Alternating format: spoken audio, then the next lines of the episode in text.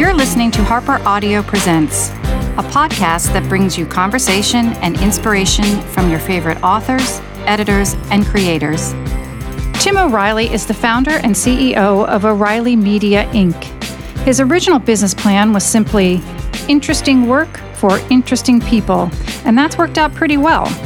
He publishes books, runs conferences, invests in early stage startups, and urges companies to create more value than they capture, and tries to change the world by spreading and amplifying the knowledge of innovators. In this powerful combination of memoir, business strategy guide, and rallying cry, Tim O'Reilly draws on lessons from network platforms including Amazon, Google, Facebook, Airbnb, Uber, and Lyft to show how our economy and financial markets have become increasingly managed by algorithms. He believes a world ruled by machines that are hostile to humanity is not a distant possibility, and that the systems we are building today are already shaping the future. It's up to all of us, he argues, to ensure that the new technologies that shape tomorrow are causes not for worry, but for wonder. WTF, What's the Future and Why It's Up to Us on sale October 10th from Harper Business. Our world is being shaped by technology in ways that most people don't understand. I wrote this book really for three audiences. And it's interesting because I've given early copies to members of my family and watching their response as they, I think, get some deeper understanding of the way that technology is influencing our world. I think it's been very gratifying to me. Uh, I also have written it, though, for technologists themselves, urging them to think about the consequences and the responsibility they have for what they do. And finally, for policymakers to indicate uh, some directions for thinking about some of the thorny issues of the day, uh, including you know fake news, but more importantly, what do technology platforms teach us about the state of the economy? Remind our listeners what you do to sort of empower us to react differently to what we're then going to read every day in the newspaper and think about when we go to the ballot box. Well, I, I think the biggest thing it, it, it's not an easy answer, but I think it's an important one to hear. And the most important thing that we can do is to believe that things can be different. You know, there was a time when everyone believed in the divine right of kings. And along came a set of people, you know, in a series of, you know, social movements who said, no, we think we can do it differently. And we're at an inflection point in our economy, which is driven by technology in many ways, where we have to believe something different. We can't just keep repeating some version of the old menus. And so ultimately, it's that group belief in a different world, one in which the fruits of prosperity, which are generated by our machines, are distributed perhaps in a different way that we aren't in the end state of capitalism, but in fact that we are in a place where we could improve it in the same way that we expect Facebook to improve their algorithms to deal with fake news. Uh, we can expect that our government, our policymakers, our businesses will use technology not to put people out of work because uh, that's what the system tells them they should do, but instead to have the system tell them to put people to work solving the world's great problems, uh, engaging everyone in a productive economy of caring and creativity, and all the things that we can do now that the machines can do more of the work. Yeah, you say that we, as we automate something that humans used to do, how can we augment them so that they do something newly valuable? I think that's a that's very succinct. Thank you. Uh, yeah, I, I, think the the idea that this time is different is a big mistake. Every time we've used technology to turn something into a commodity, we've actually created more work.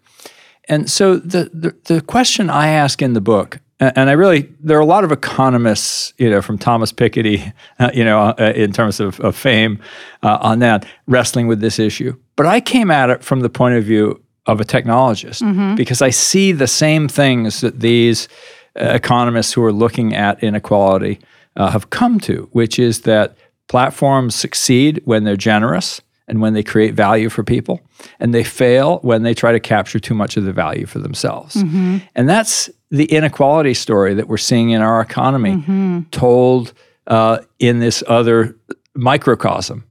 There are a lot of lessons for how technology platforms can deal with this that we can then say, oh, well, we just have to do that in our economy. How do we keep that virtuous circle mm. going? And we actually see it in surprising places. So, back to this idea of technology empowering people to do things that were previously impossible. You know, just think about a platform like Uber or Lyft, mm-hmm. which lets ordinary people find a passenger anywhere mm-hmm. and get them anywhere. You know, that's because we have this cognitive augmentation in the form of this mapping application that tells people how to find each other and how to get them where they need to go, which means that more people can participate in that economy. And so around the world, there are now millions of people d- delivering driving services versus the old system, and passengers are happier. Now, again, mm-hmm. New York, very special place where you can usually get a cab, although not always. Just try it at Javits sometime. um, but for all the things that are wrong about Uber, it teaches us something about cognitive augmentation in jobs. Same thing with Amazon. They now uh, are basically they put 45,000 robots to work in their warehouses from 2014 to 2016. They added 250,000 people because they didn't say, wow, we're going to use these robots to cut our costs and get people out of the warehouses. They said, we're going to use these robots to put more products on next day delivery, start doing same day delivery. They put hundreds of thousands of people more. They actually have a service called Amazon Flex that's a lot like Uber and Lyft, except it's for delivery. Mm-hmm. And they're employing hundreds of thousands of people in this. And what's really interesting is that while people are saying, "Oh my God, the robots," well, at least they're destroying all the retail jobs. Well, there's a there's a an economist named Michael Mandel at the Progressive Policy Institute who recently published some research, not in the book, it came out later than the book. The warehousing jobs that are being created pay better than the retail jobs that are being replaced, and they're likely to be more numerous. It's it's kind of crazy. Eh, we we don't understand this pattern that we saw in the past can repeat if we do the right things as businesses. So, uh, so how does one get that message out to the broader public, like my sister and I, and again to to our um, legislators and the people that are influencing policy to sort of say to, to do exactly what you yeah. what you posit, which is to to act more generously and to be rewarded by that thinking. It, I have to tell you, I, I I loved the book. I think it gave me hope, but it didn't diminish that feeling that I have mm-hmm. of being somewhat overwhelmed with like, okay, yeah. what's what the heck difference can I make? And and yeah. and it's going to kind of go. The story is going to be told the way the storytellers say it's going to be told, yeah, regardless I, of what the reality is. You know what I mean? I understand. I, I do think though. This is a wonderful phrase uh, in one of Hemingway's novels where a character describes uh, how bankruptcy happens, uh, is gradually, then suddenly, you know, and uh, I think that technology change and idea change happens the same way. And that's why I actually open the book with some stories of how I have participated in some yeah. of those idea changes in the past. Yeah, I think that that's a good you point. know, when I entered the technology industry, it was dominated by first IBM and then Microsoft, these vast monopolies that nobody thought could be upended. And then Microsoft was upended by open source software. And I still remember you know, there was the, the first narrative was this narrative about free software and Linux, and it was, but it was like the old paradigm was just like our guys versus your guys, and we're better. And and I said, actually, no, there's a new world because you don't recognize that the internet is also built on free software, and everybody had the internet had come in through the back door. I still remember how when I first said that, people had not made the connection. Yeah. And I watched them make the connection, and over a period of literally, it was about a week. You know, it went from free software is the uh, you know sort of the enemy of software. Go oh no free software is inside this thing that we all are amazed by and that we love. Oh it's okay. And i feel that's the kind of thing i'm trying to do with this book is to create some new ideas. Mm. you know we actually are building a kind of global brain. You know you see it in facebook the way ideas spread so quickly and so powerfully. And so the question is can we launch some new ideas and we have in the past had these ideas that took over. And one of the narratives I tell in the book is how the idea of shareholder value, which is, you know, cr- the only responsibility of a business is uh, to make money for its shareholders, took over starting in the 70s and began to gut our economy. And you Didn't know, they I- trace that back to like a, a Harvard Business Review case? And well, it was originally uh, a piece by Milton Friedman, but then this uh, guy named Michael Jensen at Harvard uh, Yeah, uh, right. Business School ended up preaching it. Uh, and then it just, yeah, like that's right. said, it just sort of took. and, and this idea is starting to catch on. You've seen Duff McDonald's book just came out uh, talking about Harvard Business School's ro- role in this. Uh, Rana Foroohar's Makers and Takers. We're starting to understand this, and I, I sense that tipping point of gradually, then suddenly, Yeah. and you see it also, of course, in the political sphere where people are very clearly dissatisfied, and we're looking for new ideas. And it's actually, ironically, it's Milton Friedman who who wrote that piece in 1970 that said uh, the only responsibility of business is to make money for its shareholders.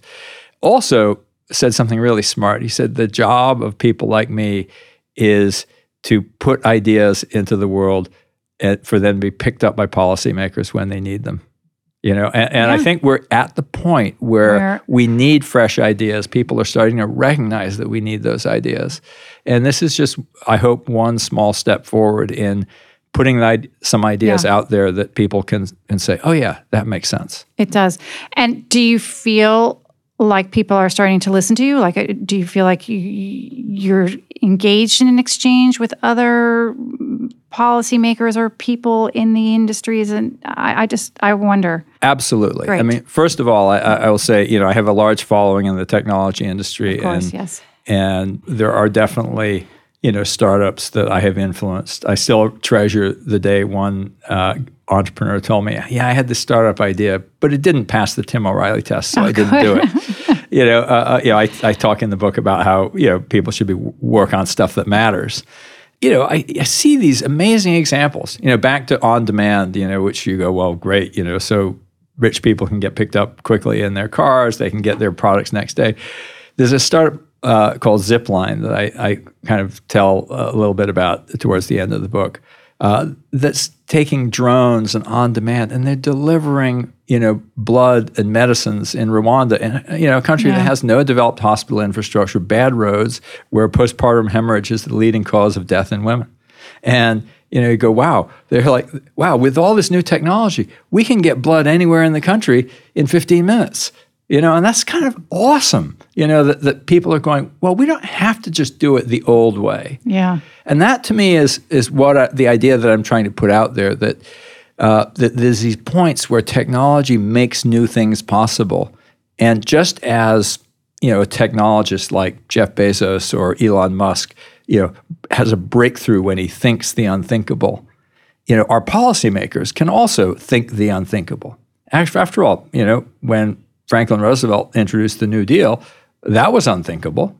One of the things that I like the most about this book is that you quote from a, a wide variety of sources, both economists, but also poets and fiction writers and everything else. And one of the quotes that stood out to me was you, you quote Michael Lewis as saying, You never know what book you wrote until you find out what people read. Have you gotten a sense yet of sort of what book you wrote based on, on readers' reactions? Um, You know, it's interesting because I, I have a wide variety of readers, as you uh, hinted at the beginning. Uh, what I've actually been most gratified by has been the response of non technical readers who Yeah. don't know the history of much of this technology, don't know how it works, and are saying, wow, it's really helping me understand this. Yeah. And, and that's very, very gratifying to me you know, back to the, the, the Michael Lewis quote, it was in a conversation he had with Terry Gross. Uh, and he was, she was asking him, why would these people on Wall Street ever come talk to you if, uh, uh, you know, after they read Liar's Poker? And he said, "Well, you and I look at that book, and we see it as an indictment of Wall Street. Yeah, you know, and there were all these people who read it as a how-to manual. You know, and uh, uh, that was what he said. You never know what book you wrote until you know what book people read. Uh, and it's just like a lovely quote. But you know, I, I like to think that I will have influences that surprise me. I know that certainly in my past career, Uh, you know, there, you know, I, uh, you know, what your readers may not know, I'm, I'm a publisher myself, really, of how-to books in technology originally. Also, I run technology conferences, have a big online learning platform. But you know, in my early days as a publisher, in the early days of the internet, you know, I sold books, and then people went on to start multi-billion-dollar businesses based on those books. They told me, you know, I, you know, hey, I started my my company with an O'Reilly book, and uh, you know that kind of uh, power of ideas and information to shape the world should not be underestimated.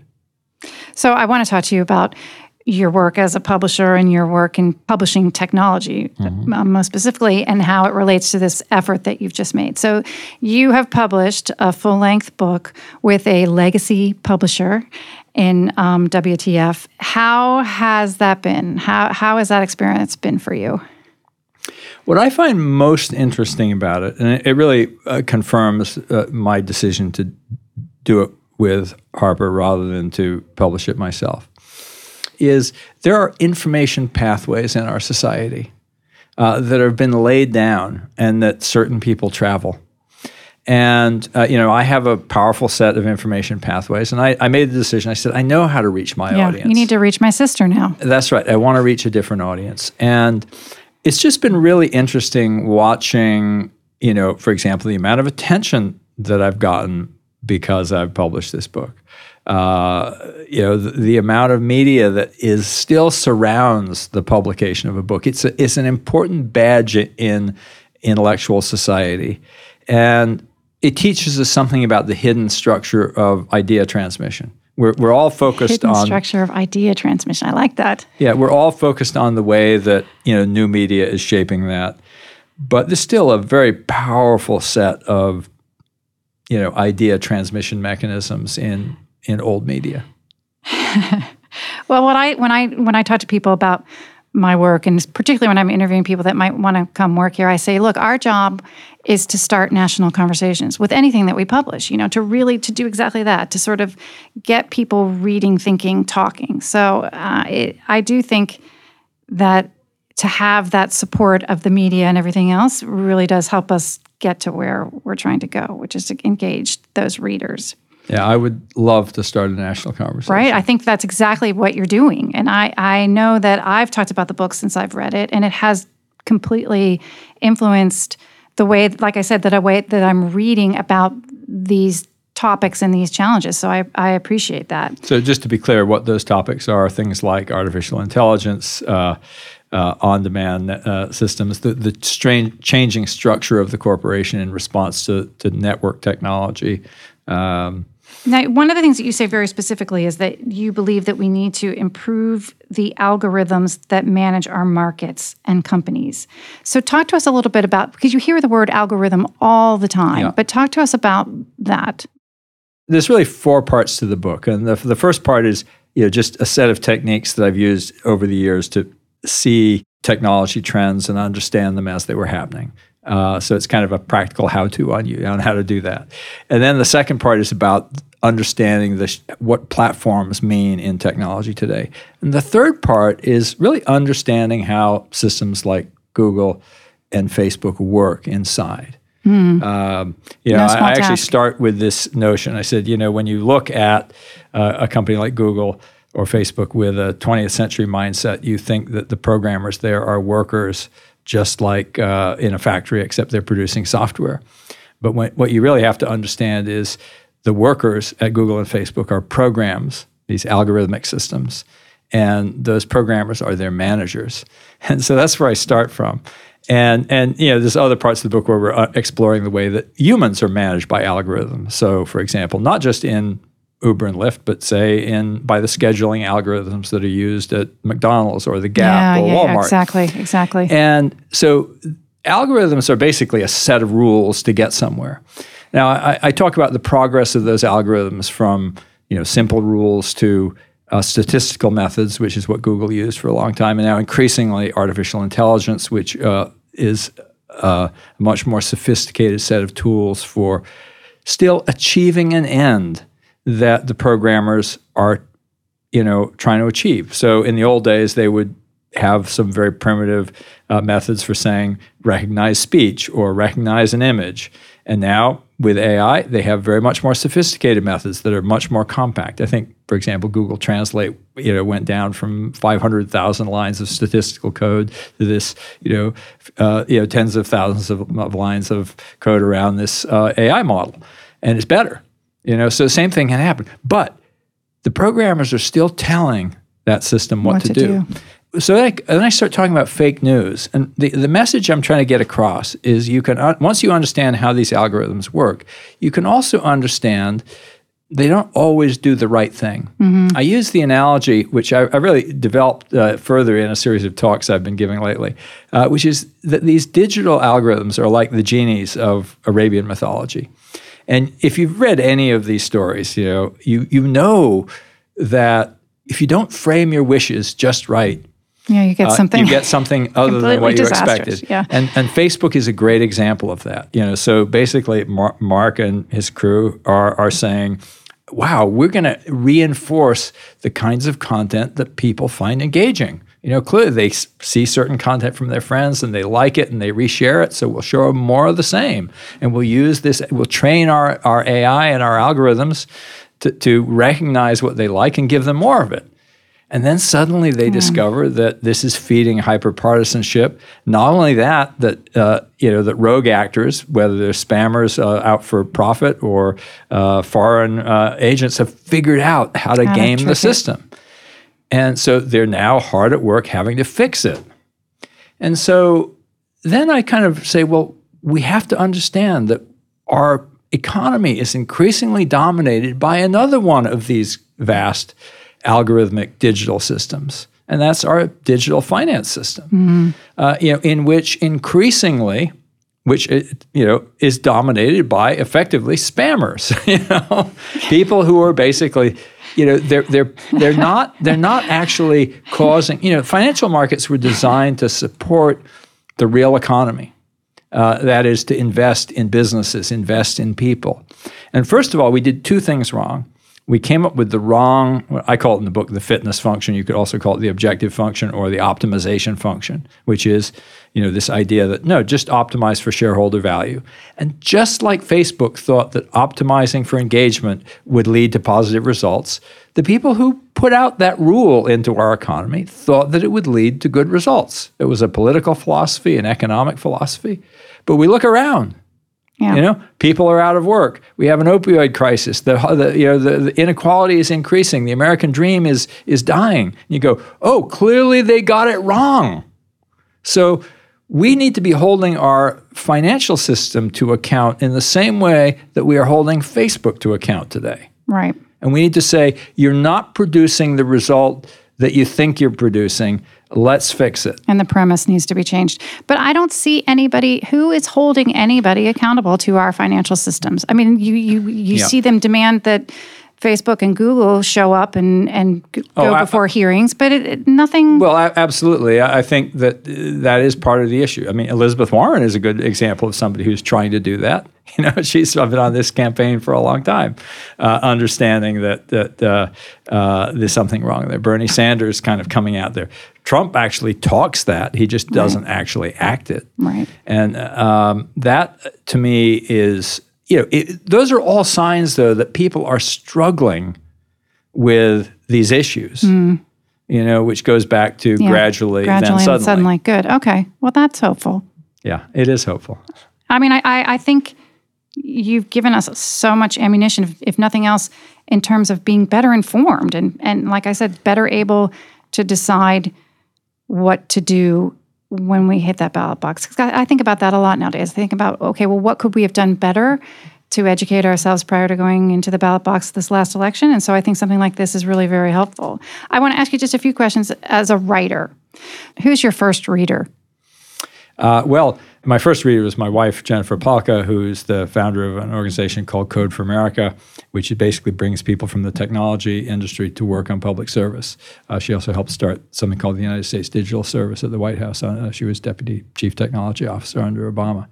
Uh, but also, uh, I had a remarkable set of people who uh, were reading it as I was writing it. Uh, Bill Janeway, who's a former venture capitalist, uh, is actually on the board of my company. Uh, he's now a, he's an economist by training and has written a wonderful book called "Doing Capitalism in the Innovation Economy."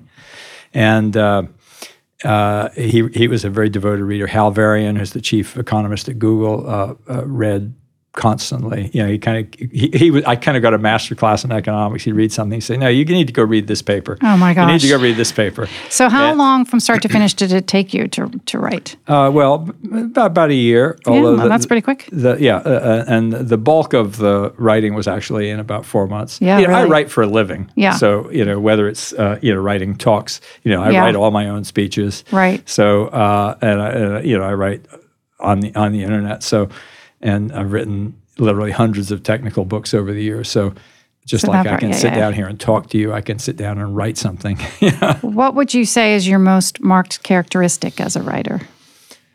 Ah, um, the thing a lot of people will remark on is the fact that I will go from, you know, technology to economics to poetry. Yeah. Yeah. And uh, you know, it's the same thing. I, I'm I'm I'm stuffed with quotations. You know, I love and- that. I love that. And uh, I actually had, uh, you know, one one reader was like, "Well, do you really need that T.S. Eliot in there?" Oh, and no, I, you and- do. And I'm like, "Yeah, damn straight I do." you know, because part of it is I, I I'm also somebody who loves things. You know, I Yeah, love the ideas. across, I love across. the Yeah. you know, and, and like, you know, I go, I want people to read Yeah. East Coker. It's such an amazing poem about yeah. transformation. And Yeah. then if you can, you know, just here's just a little taste of it. Yeah, that You know, or. Wallace Stevens. You know, it's like I, I read Wallace Stevens in high school, and it's been he's been a constant companion in my life ever since. What do you think is your principal um, deficit as a writer? Well, uh, I think my certainly my principal deficit in this book is that uh, I did not have the time to make it shorter. uh, I, I, I do think it takes a know, long time to, to yeah, edit. I always love this uh, one line uh, quote I heard once from W. H. Auden, the poet. He said, "Whenever I write a line that I particularly like, I strike it out." And and I, I know that when I've done my best writing, where I've really honed something, you know, I've I've literally, uh, you know, I go, "Oh, that's really good," but it's in the way. I got to take it out. You know, I, because I, you know, like if I had had two or three years to write this book and I'd gotten the first draft done and then let it sit for six months and then gone back to it, I think I would, you know, uh, just even as I've been, you know, uh, uh, writing a lot of talks uh, g- going up to the launch, I feel like I'm making the story much crisper, and I, I wish I could go back and uh, and and tighten it up in places. All right. Well, I want to thank you so very much for taking the time to talk to us. And thank you for WTF What's the Future and Why It's Up to Us, which is on sale today, October 10th from Harper Business. Thank you very much. Thank you.